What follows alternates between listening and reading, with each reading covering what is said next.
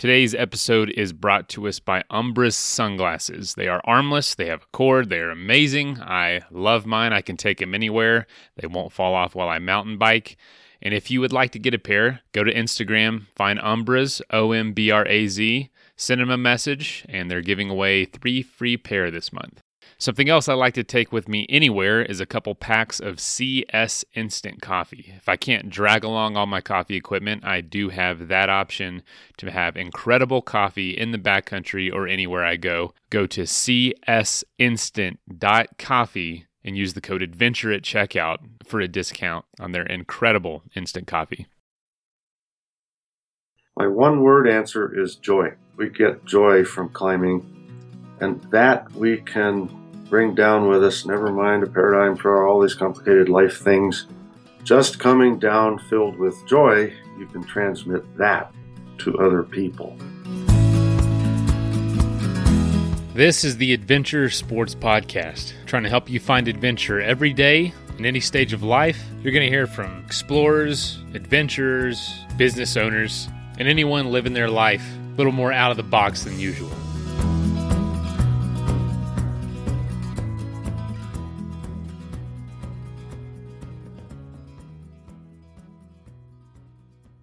Hey, folks, hope you're having a good week so far. Uh, today's episode is coming at us all the way back from episode 42, back in 2015, uh, when the year the year the show started. So, a while ago, but we we are interviewing an uh, honestly a legend, Jerry Roach.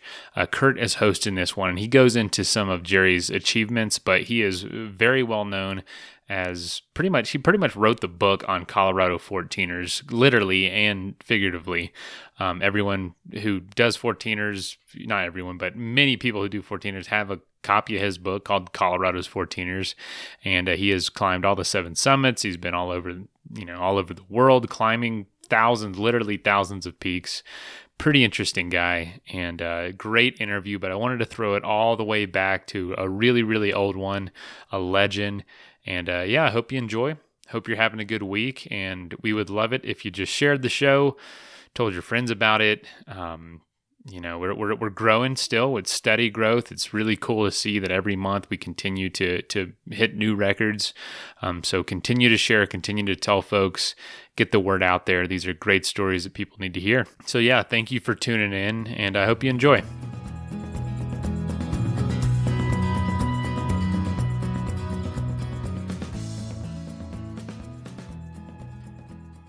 Today, we have an amazing guest for you.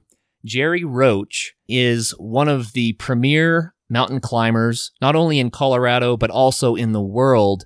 But he's famed for all of his efforts in Colorado. He's written more than 15 books, climbing guides, and other things to help mountain climbers find their way. And uh, his exploits are just amazing. So, Jerry moved to Boulder, Colorado as a lad in 1954 and he started rock climbing and bouldering then. But his climbing continued on until he had climbed all of Colorado's 14ers. And then he continued on to try some of the 13ers. And then he expanded until he has climbed peaks all over the world. He's climbed the seven highest peaks on the seven continents, including Mount Everest, including Denali, and several others. He continued from there and he has climbed more than two thousand peaks in Colorado. He's climbed every ranked 13er, and those are all of the uh, mountains that are over 13,000 feet tall. He has done all of the highest points in all of the 50 U.S. states, so he's done the 50 summits for the United States. Jerry, welcome to the program.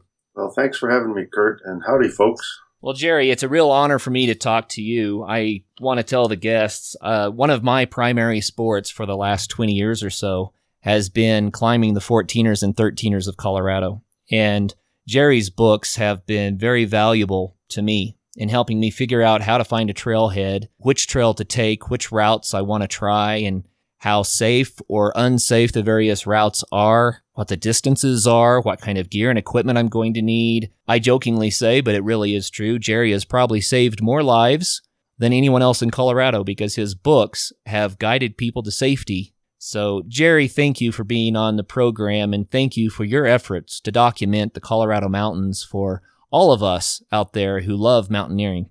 Well, it's fun, and I'm glad to share. Well, Jerry, will you take a few minutes to tell us more about yourself and your connection to your mountaineering?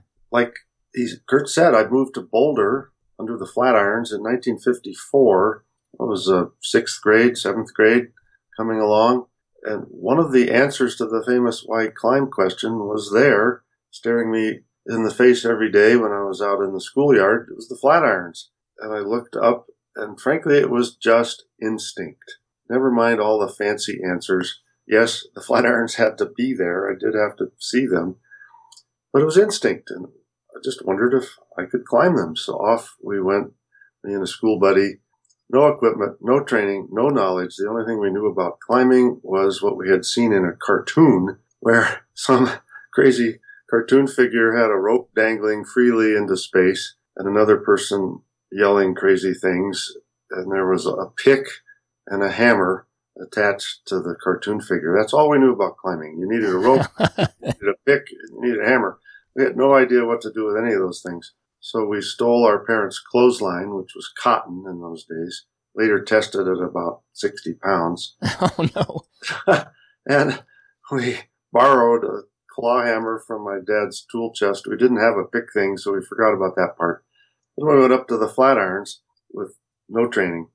It's amazing that we survived those initial encounters with real rock, plenty steep enough to kill kill you. That's not how I recommend starting. no. Get training, all that good, sane stuff. But we did survive. We were on the, the sneak. We couldn't tell anybody what we were doing. Our climbs got bolder and bolder. We got a rope Orlon. We couldn't afford nylon, so we bought Orlon at the Army surplus store and really scared ourselves. Finally, our parents did find out, as parents always do, and grounded us. I thought my climbing career was over, and it was for a little while. Then, of course, as parents often do, they relented and said, Well, you can climb, but you got to get proper training. And in the 50s in Boulder, the best place to get training was with Rocky Mountain Rescue Group, where we literally learned the ropes from older people. Pretty soon, uh, we knew a lot about what to do with a rope not just climbing, but also rescue operations, Tyrolean traverses, lifting, lowering, complicated maneuvers. And I look back on that, I think that was uh, that was the place to start with real training, learning the ropes. Uh, literally, I think rock climbing is a great way to start a career in mountaineering. You've got to know how to tie every knot upside down, backwards in the shower in the dark. That's sort of a joke, but uh, you get the idea. You've got to know how to set a rappel, to place an anchor, all those things. Uh, it's fundamental. In a nutshell, practice fundamentals over and over and over till they're, they're second nature. You don't think and you don't make mistakes. Famous quote, climbing is paying attention to things. Mm. Uh, hang on to that one. So that was my beginning. The climbs, of course, got bolder and bolder. Uh, we were too young to drive cars, so initially the climbs were the Flatirons and Eldorado Springs. Then we got clever and learned how to bum rides up to Long's Peak. Started doing routes on the east face of Long's Peak. I think I climbed Long's something like a dozen times before I ever did the keyhole route. wow. we we always went up the east face and down the north face or down some other way. Uh, and that was my grounding. That's how I, I got into it. And from there, of course, the Indian Peaks were close. Could bum rides to the Indian Peaks and, and the park. So that's where I started climbing the, the, the mountains. And there were trips. We discovered some other outfits. Of course, the Colorado Mountain Club was there. There was a loose knit group, the University of Colorado Hiking Club, we met people. Back then, it was all word of mouth. Everybody knew everybody. A lot of gossip, a lot of chatter. There were no significant guidebooks. I remember the old original Ormes' Guide to the Colorado Mountains. Those little stick maps in there. We pour over them, trying to divine the, the details, which of course weren't there. The, here's the standard description of climbing a mountain in Colorado. go up the valley, turn either left or right, climb to the ridge, and follow the ridge to the summit. That's right. That's what we grew up with. You just had to know whether to turn left or right, and you knew how to. You had to know how to get to the trailhead. But uh, that's what we grew up with, and Wow. uh, got more and more ambitious. We took trips with groups to the various 14ers. I remember doing Calibra, the now famous Calibra. Back in those days, we just threw our bags out at the base of the S Ridge and climbed the entire S Ridge the next day. Didn't think a thing about it. We did routes then that some of which are not even in my 14er guide today. We just parked and went up the hill. It was very seat of the pants, but that's how we learned. Sometimes we went straight up the hill to our demise. Ah, and you learn. Here's a good story. Uh, relates to the guidebooks. Ormes was the guide man uh, living in Colorado Springs. One middle of the night, storm, it was a dark and stormy night. It was raining. Bam, bam, bam, bam. On his door, middle of the night. He puts on his bathrobe. He goes out, looks out there, and there's about three or four climbers in ponchos. It's raining. He answers the door, turns on the porch light, and the guy said, Bob, look at this description you wrote. You said, go up the wall to the ledge and turn left. He fumbles for his glasses. He's barely awake. Puts his glasses on and he grabs the book and he reads the sentence in the paragraph. He scratches his head and he says, Left? No, no, no. I meant right. These guys had gone left and bivouacked and it was miserable. And uh, they survived. And I, I learned from that that it, it really matters what you say. Fast forwarding a little bit to my own guides, I was a software engineer for decades, writing code where, exaggerating a little perhaps, but it's a good illustration. If you type a comma instead of a period, you could fly a plane into a mountain yeah, with yeah, no doubt. the code to be absolutely precise and bug free and all those good things. So I had a background as a software engineer, and, and code is just another language. English is a good one, but code is another one. And I combined that code writing skill with my scientific bent and all my climbing and the knowledge that you, you say left, you better mean left. and I just started writing guidebooks later, decades later. Well, I tell you, your guidebooks are are the premier. It's the, they're the best, and and if anyone wants to take up climbing in Colorado, they need to start by perusing your books, and you can learn so much that'll keep you safe, keep you on the right route. You'll know to go right instead of left, or left instead of right, and uh, you'll know the distances. You'll know how to watch for bad weather. You'll know just about everything that you need to know to at least have an aggressive hike up a mountain. So, Jerry, I, I appreciate what you've done in documenting uh, mountaineering for all of us. Well, thank you. I hope so. One comment is that my guides are where are where to. They're not how to. I do let my opinions leak in there from time to time, but frankly, the book is too thick already. If I kept putting in all kinds of opinions about safety issues, it would double in size and be unwieldy. Just be aware that it's a, a guidebook, not a how-to book. Um, there's lots of other good how-to books. In fact, I thought I ought to write my own, and uh, maybe I will. That could be a nice future project. Well, there are a lot of of uh, backpacking, wilderness, and even emergency and survival skills that people need to learn before they take off on these uh, big mountains. And so I agree, it's worthwhile. People need to get experience. Start small, work your way up. It's all fun, and so there's there's nothing wasted in in learning those basic skills first. Absolutely. Climbing today is centralized. Everyone wants to do Longs Peak, Mount Rainier, Denali, Everest. Stop. They're done. they move on to some other sport. Well, it's not that easy. Uh, I didn't, I did a much longer version of that, decades in the making. Different era, yes. Didn't have the money, yes. But uh, fundamentals, fundamentals, fundamentals. I did Everest back in the days when we really had to climb the mountain. I take some pride in having led a portion of every part of the route, base camp to summit.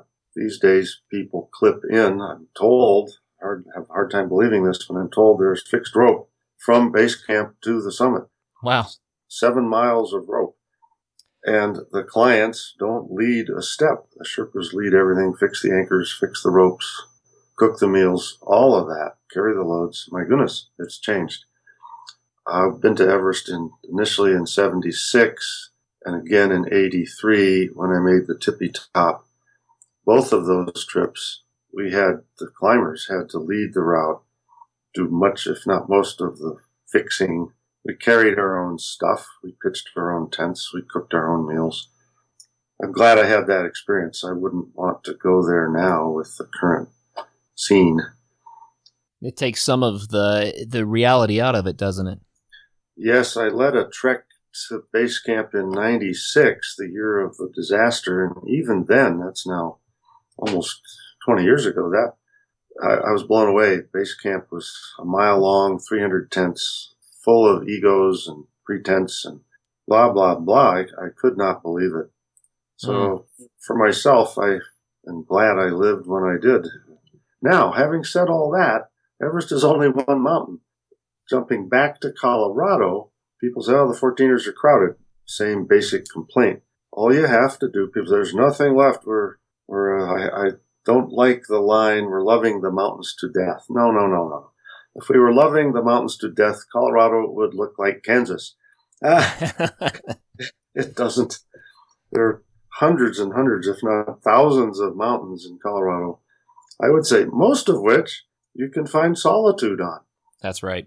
Uh, the 13ers come to mind.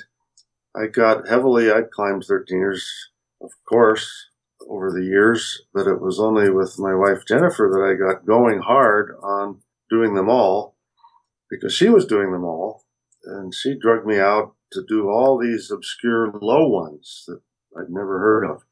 I loved them. There were, you had to figure everything out, just like the old days on Everest. Yeah, that's right. There's no guide. You looked at the map. Yes, we had good maps. Maybe you talk to a friend, maybe not. You'd look at the mountain and say, well, if a fellow had to climb that mountain, let's see, I think I'd go over this way. And you try it. And sometimes it worked, and occasionally you had to make adjustments, try something different, come down a different way. It was real mountaineering. And I fell in love with that and rediscovered Colorado, if you will, and eventually finished all the 13ers. I know this is an ad, but this is actually how I feel. Ombraz sunglasses are amazing. They're armless and they just have a cord that connects the frame around your head. And my son can't pull them off my head like he pulls my other sunglasses off. They won Backpackers Magazine Gear Editor's Gear Choice of the Year. They plant 20 trees for every pair they sell. And honestly, guys, I, I, wear them every day. I take them everywhere I go. I just wore them cycling the other day on a long trip. It was they just perform great. I love that there's no arms on them. I slip them in the pocket of my shirt or in my pants. I don't have to worry about breaking them. Fantastic glasses. I don't have to worry about them coming off if I'm wrestling around with my son or playing with my dogs. Uh, I, I really do enjoy them, enjoy them, and I'm going to be buying more for myself for the foreseeable future. I mean, they're just, they've totally changed the way I look at sunglasses. You can check them out too at ombraz.com, O M B R A Z.com. They make a great Christmas gift. I know you can't always make coffee the way you want to in a lot of the places that we go, you know, in the backcountry or on top of a mountain somewhere. But the good news is there is a great option for coffee in the backcountry, and it's CS instant coffee. They make big pouches that fill, you know, 20 ounce containers with fresh coffee. Just put some hot water in there and you're good to go, or put cold water in there and then you can have some cold brew. They use 100% compostable packaging, so just in case you dropped it, please don't, but if you did, it's going to biodegrade into the ground. It's great for backcountry travel or any time you just don't feel like breaking out the coffee maker or the French press or whatever. I actually use them all the time just in my house when I don't feel like making a big pot of coffee. So check them out at csinstant.coffee and use the code ADVENTURE at checkout to get a discount.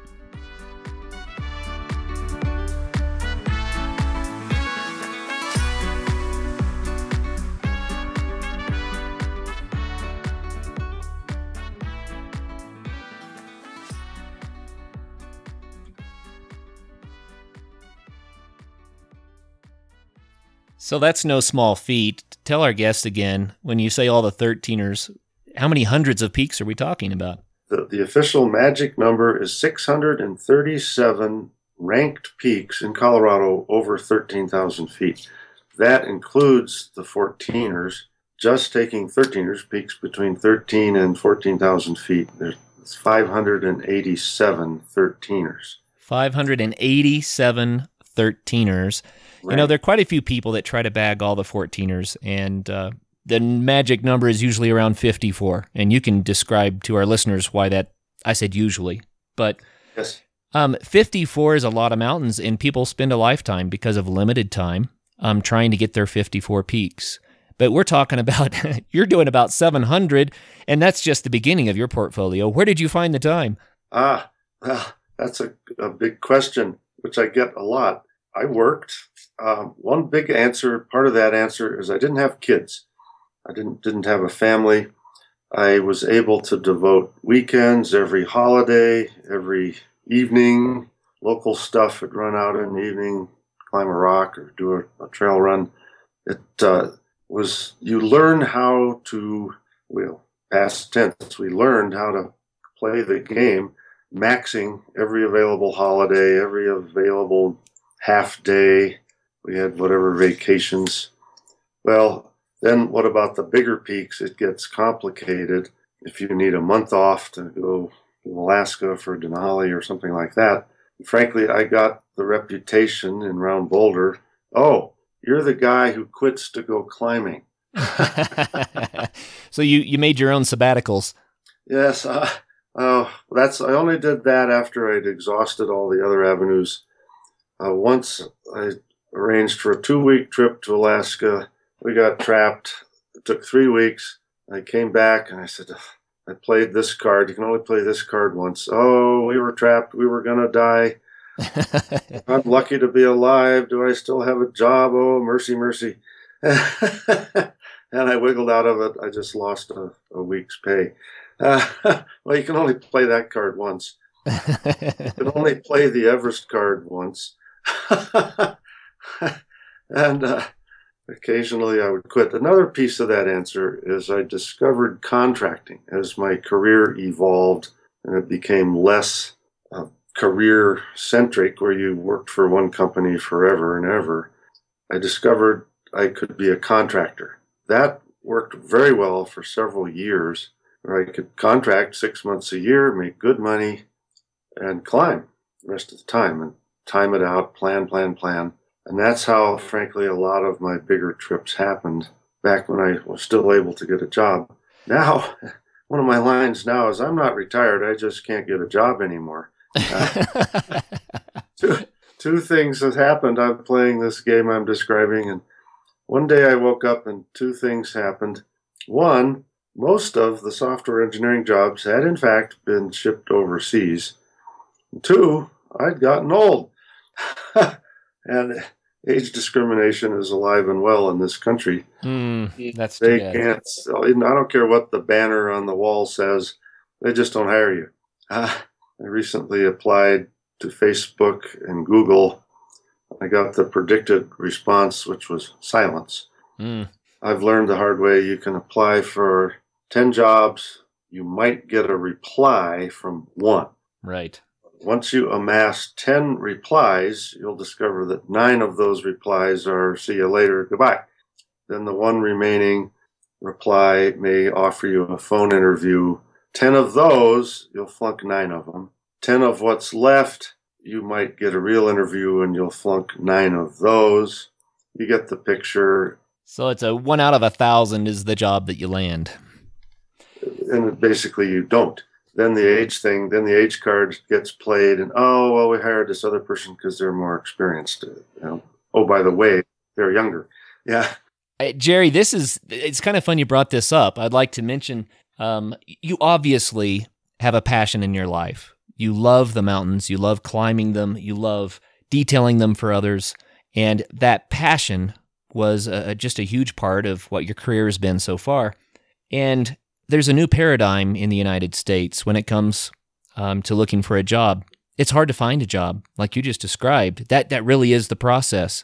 And people have to understand that it takes persistence and tenacity and patience to land the job you're looking for. But there's another alternative, and that is to chase your passions. And there's a whole new world of entrepreneurs these days who are saying, you know what, maybe that company's not going to hire me. So, what do I love to do, and how can I help others do that? And that's part of what you did through writing your books. And so, I, I really encourage people to, to think about the new paradigm. Don't think that a corporation is going to be out there to uh, to pave the road for a, a easy, happy life. We have to pick ourselves up by our own bootstraps and uh, and hit the pavement. We've got to start doing that work ourselves. Absolutely correct. I'm talking to a lot of friends. Everyone's got their own version of the story I just gave you. You have to step outside that corporate box and have your own idea, your own passion, and try it. Nine out of 10 business starts fail. That's another bad statistic, but that doesn't mean you don't try. Well, that means you only have to try nine things before you have a hit. That's right. Well, my uh, my books are interesting story. A lot of people say, "Oh, you're an author, you must be rich." Well, I have a whole speech about that. My 14er book sold pretty well, still is, although sales of the paper book are going down, down, down because of the internet. That's another subject. But the 14er book, by happenstance, has sold for me. It was no genius on my part. I just happened to write it at the right time. I caught the wave, if you will.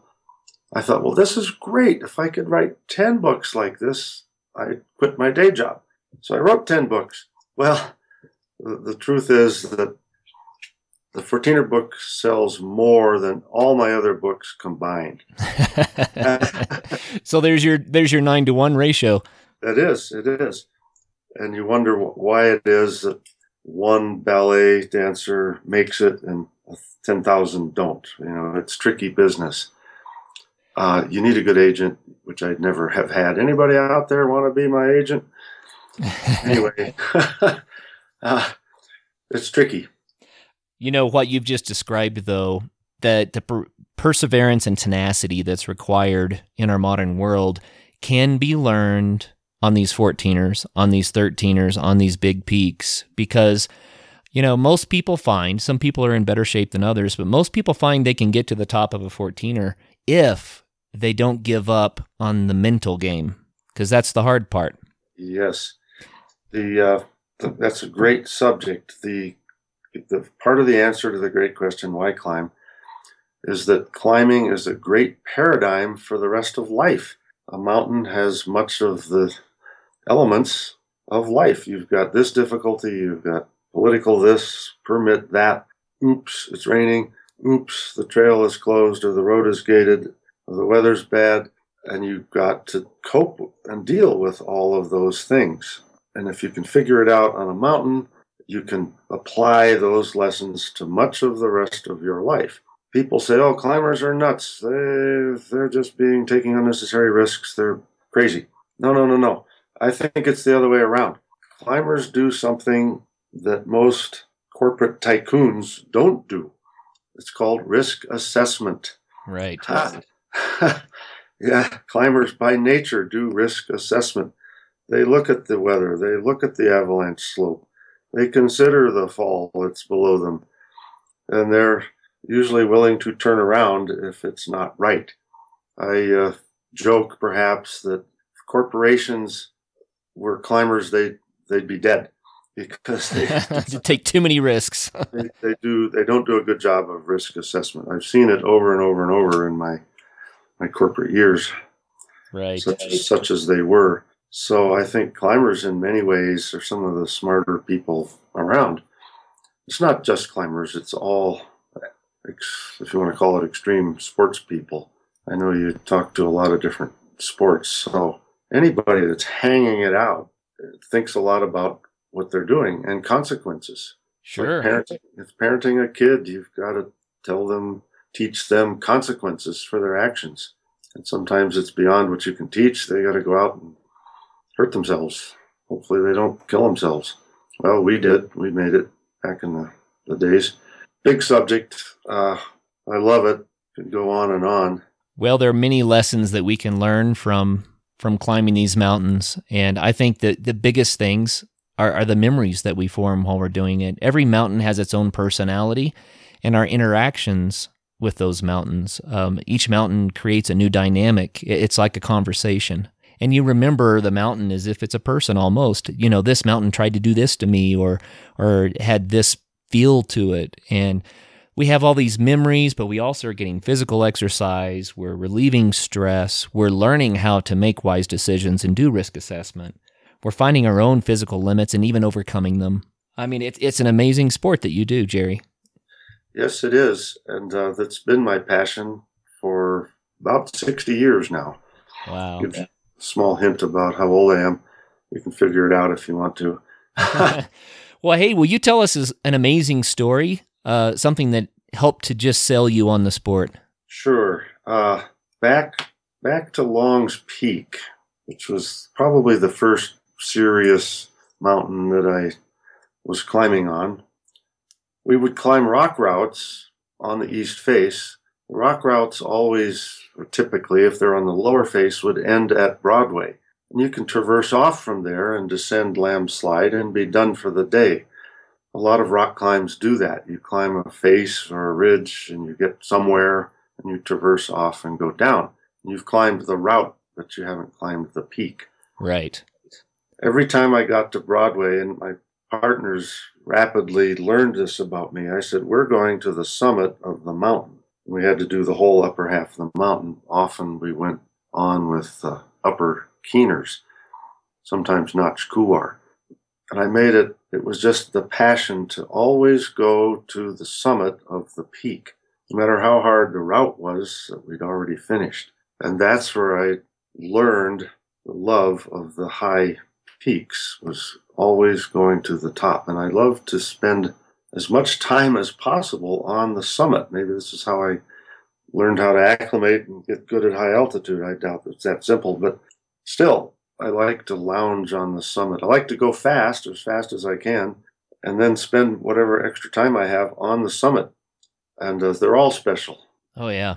The summit is the people say, "Oh, the the joy is on the slopes. It has nothing to do with summit." Well, it's both. Yes, the slopes are where you spend most of your time, but without the summit, you're not mountain climbing. You're just a walker, a hiker. That's true. But be walking on the Colorado Trail or something. So I am very summit oriented, moving a, a little different direction. I was attracted from that beginnings to bigger and bigger, higher, higher, bigger, bigger mountains.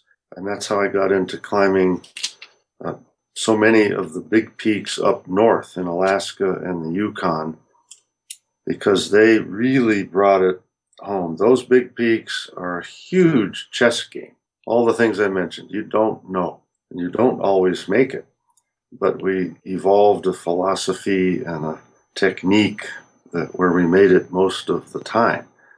A big component of that is something else that corporations don't do a very good job of patience.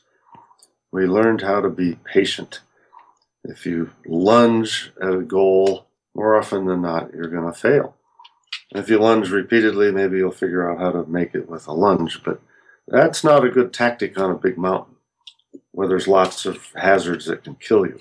Maybe it works on a skateboard or something where you're just going to scuff an elbow, but I don't recommend lunging on big peaks. Doesn't mean you can't go fast and light. You, you have to plan that with extreme care. People say, oh, you can't control the weather.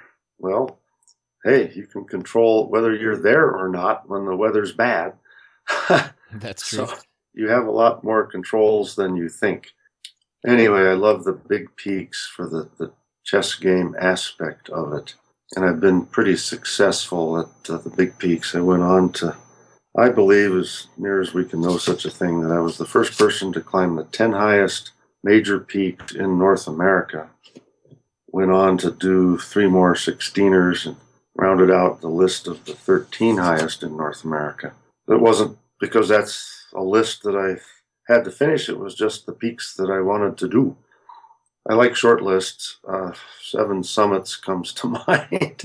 yep. When I finished the seven continent summits, I think I had the record for taking the longest to do it. Uh, 20 something, 20 years or something. 20, 22 years, I think it was. well, you weren't on those mountains for all 22 years, though. no, that was the elapsed time. That's fun. Well, hey, will you tell us about a time that things did not go right? Yes, I'll I'll be forthright. I've lost a lot of friends, climbing acquaintances and partners over the years, but only one trip I've been on did I experience a fatality from somebody on the trip that I was on.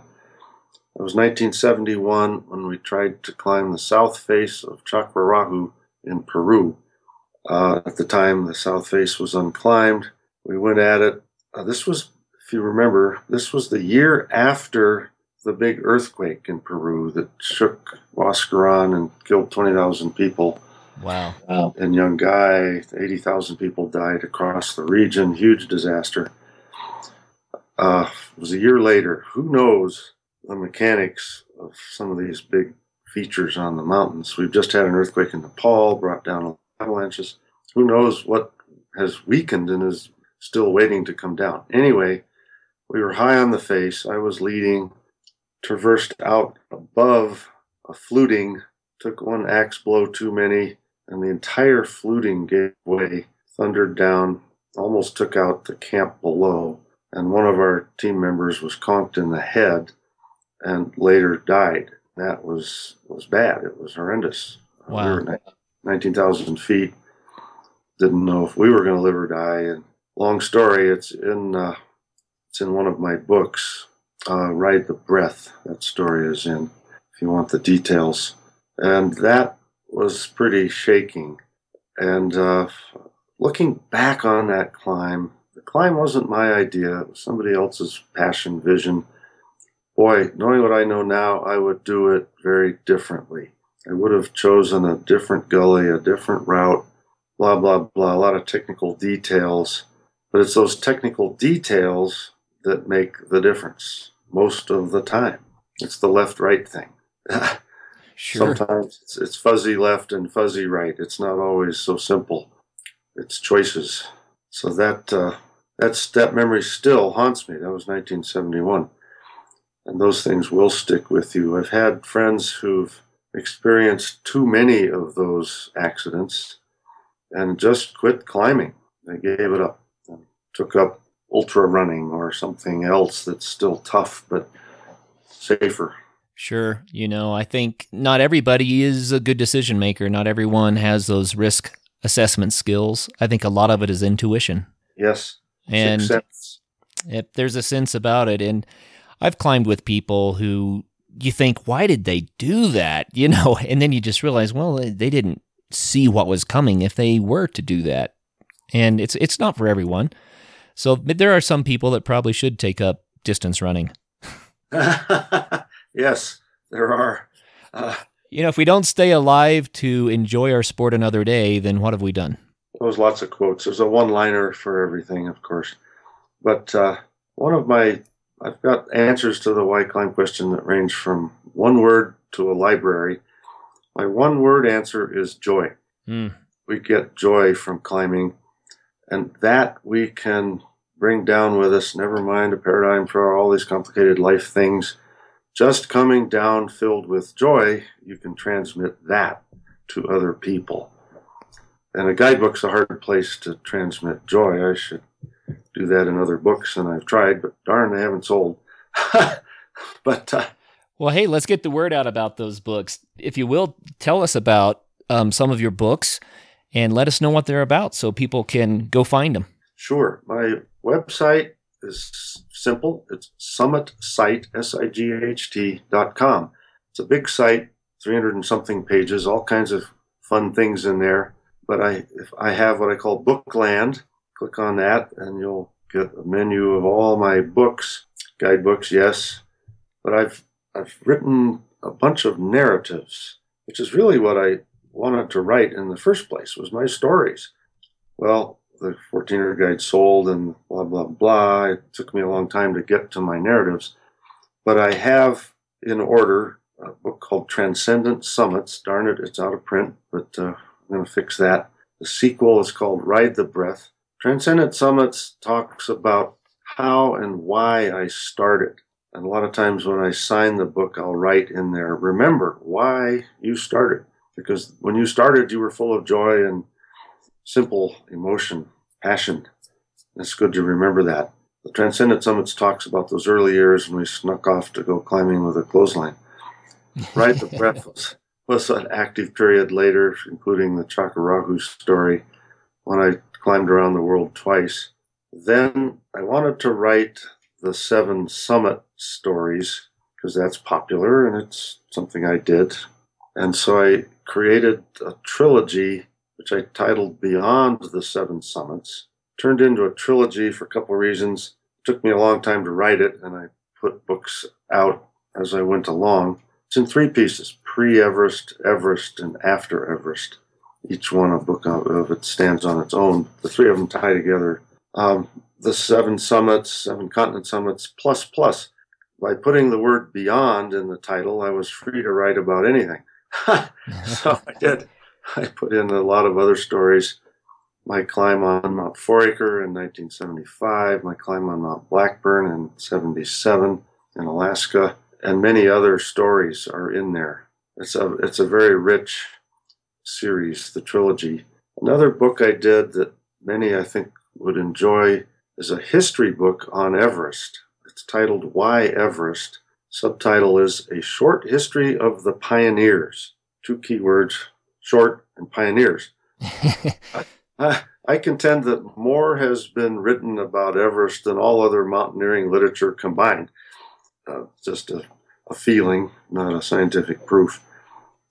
And yes, you can read all this history, but oh God, some of these old books go on for 500 pages. The typical thing is it takes, you don't reach base camp till page 100. and by modern standards, we don't have time to get through all that. So I took it upon myself to combine my code writing skills, my guidebook writing skills, my love of storytelling, which I practiced in my other books.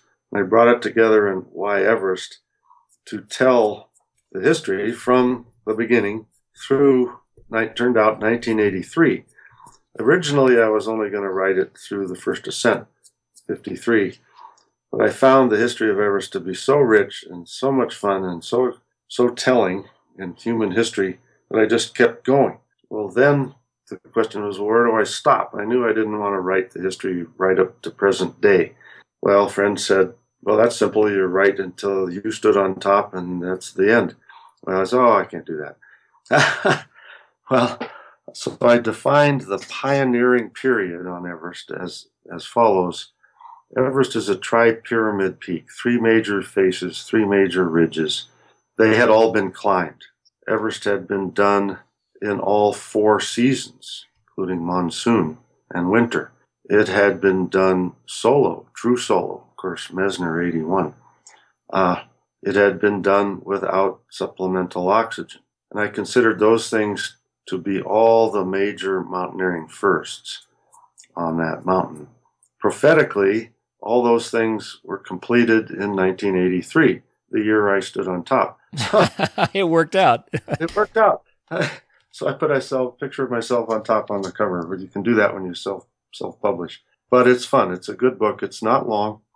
A friend of mine who said that he reads a lot of history books. He proclaimed it a good history book. So that's that's another book I had fun with. Why Everest? I'd been out of writing for a while. I wanted to get back in. I thought I've got to get back into the swing of it. So I treated writing like driving in a parking lot. There are no rules.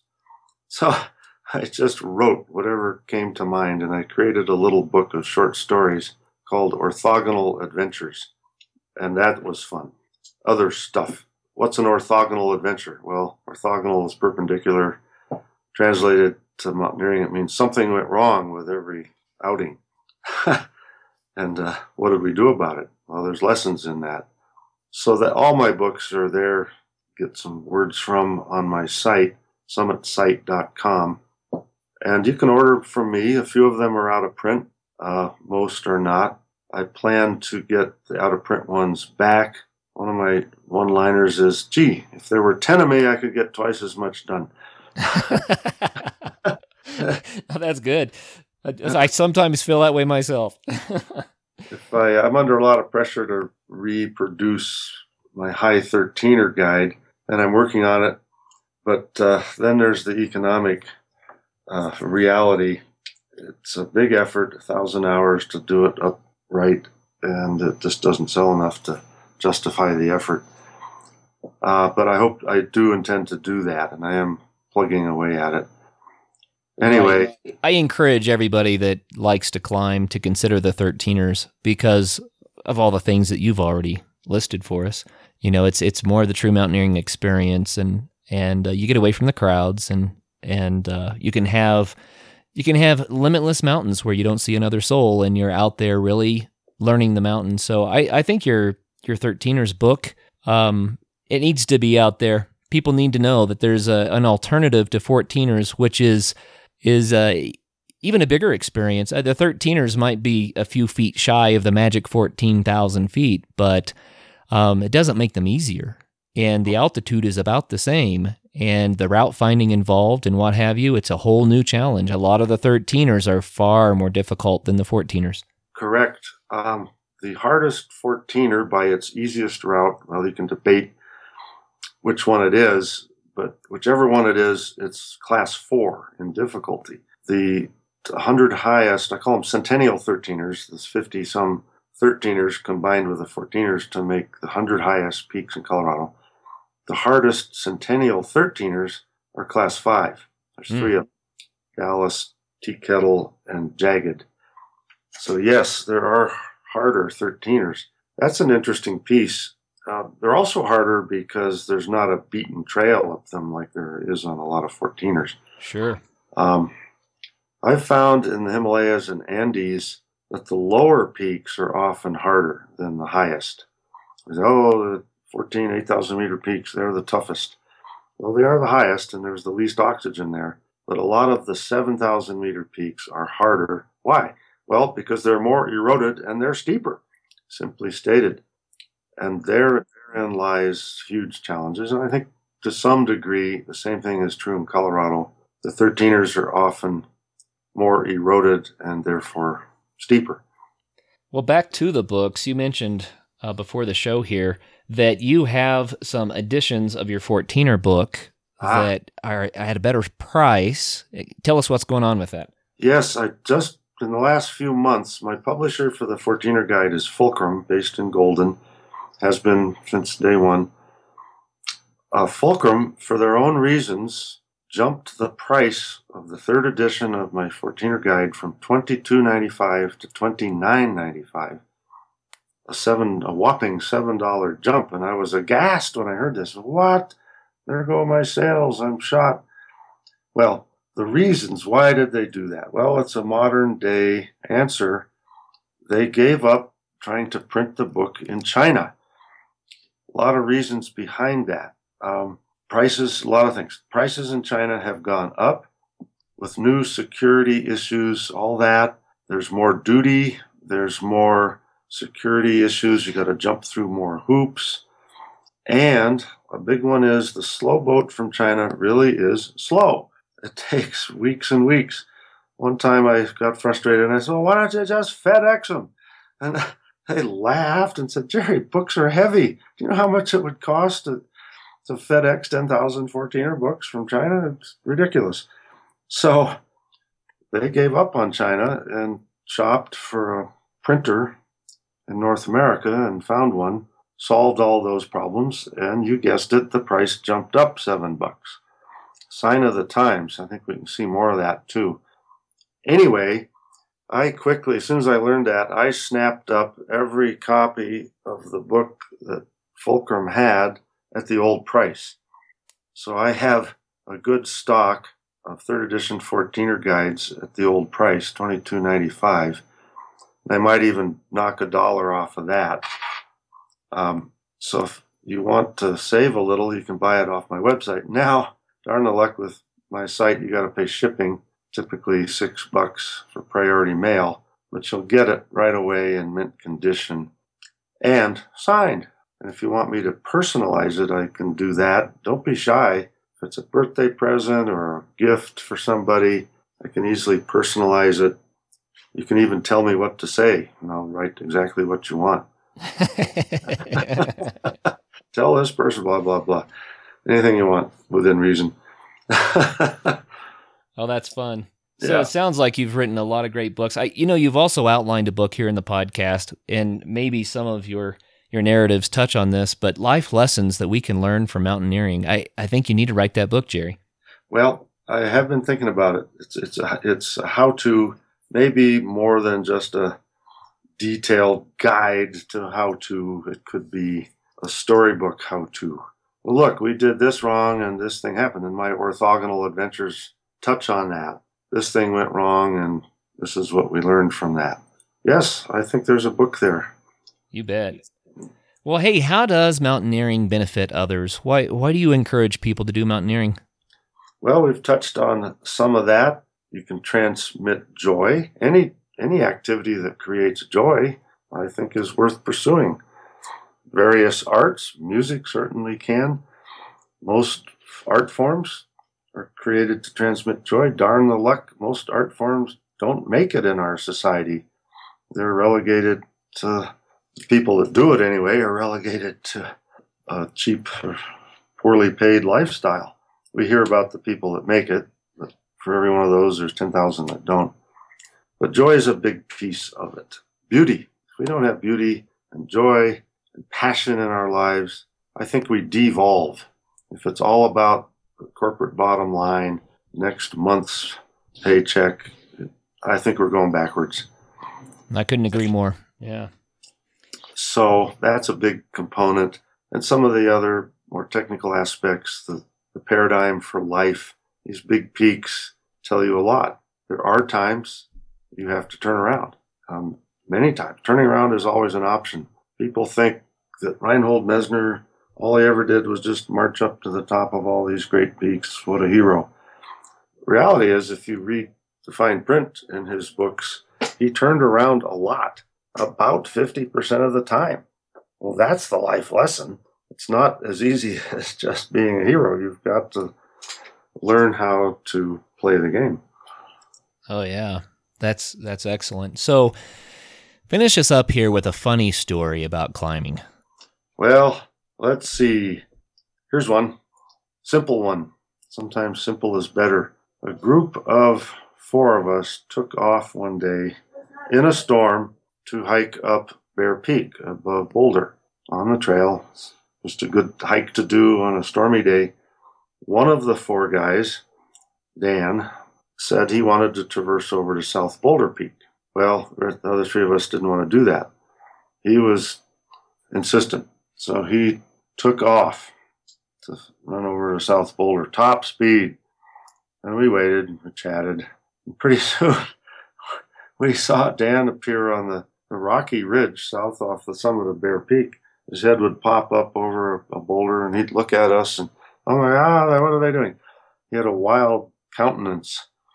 Then he'd climb some more and he'd pop up on another boulder. And finally he scrambled up to us and he blurted out, How did you guys get over here so fast? and uh, we didn't know what he was talking about. But then we figured it out and we played along. We said, Dan, well, we just followed the trail and, and uh, played it. We strung him along, strung him along. And he was just, he was gasping for breath. He could not believe that we were calmly sitting on top of South Boulder Peak. And he'd gone so fast and we'd beat him. Well, he'd gotten completely turned around 180 in the fog and had reclimbed Bear Peak. Finally, busting out of laughter, we had to break it to him. Dan, this is the summit of Bear Peak. We haven't moved. And at first, he couldn't believe us. He said, Ah, South Boulder Peak. and we said, Dan, look, look, here's the, the register canister. Here's the rock. We were just, you were just here. We haven't moved. We've been sitting here. You got turned around in a fog. You know, long silence. oh, that's good. and he had to realize he'd gotten completely turned around in the fog. Well, there's a lesson there. It was a funny thing, no harm done. We hiked down together laughing. But yeah, you learn from that one way or another. I mean, there's lots to learn. I've Well. been turned around 180 in the fog. It, it's uh, it's real. Anyway, a lot of fun. Oh, you bet. I think people get turned around 180 in the fog commonly in their lives, and it may not be on a mountain. So Yes. very good. Well, Gerry, thank you so much for your time today, and to our listeners out there. Um, Gerry Roach is uh, just an amazing guy. Pick up his books and find out about what this sport, you know, is all about. It's it's an amazing adventure, and it's worth spending a lifetime on. Uh, I can personally attest to that. Joy, beauty, passion. You mentioned those things as reasons, and those are great reasons. So, until our next episode, get out there and have some fun. Be safe.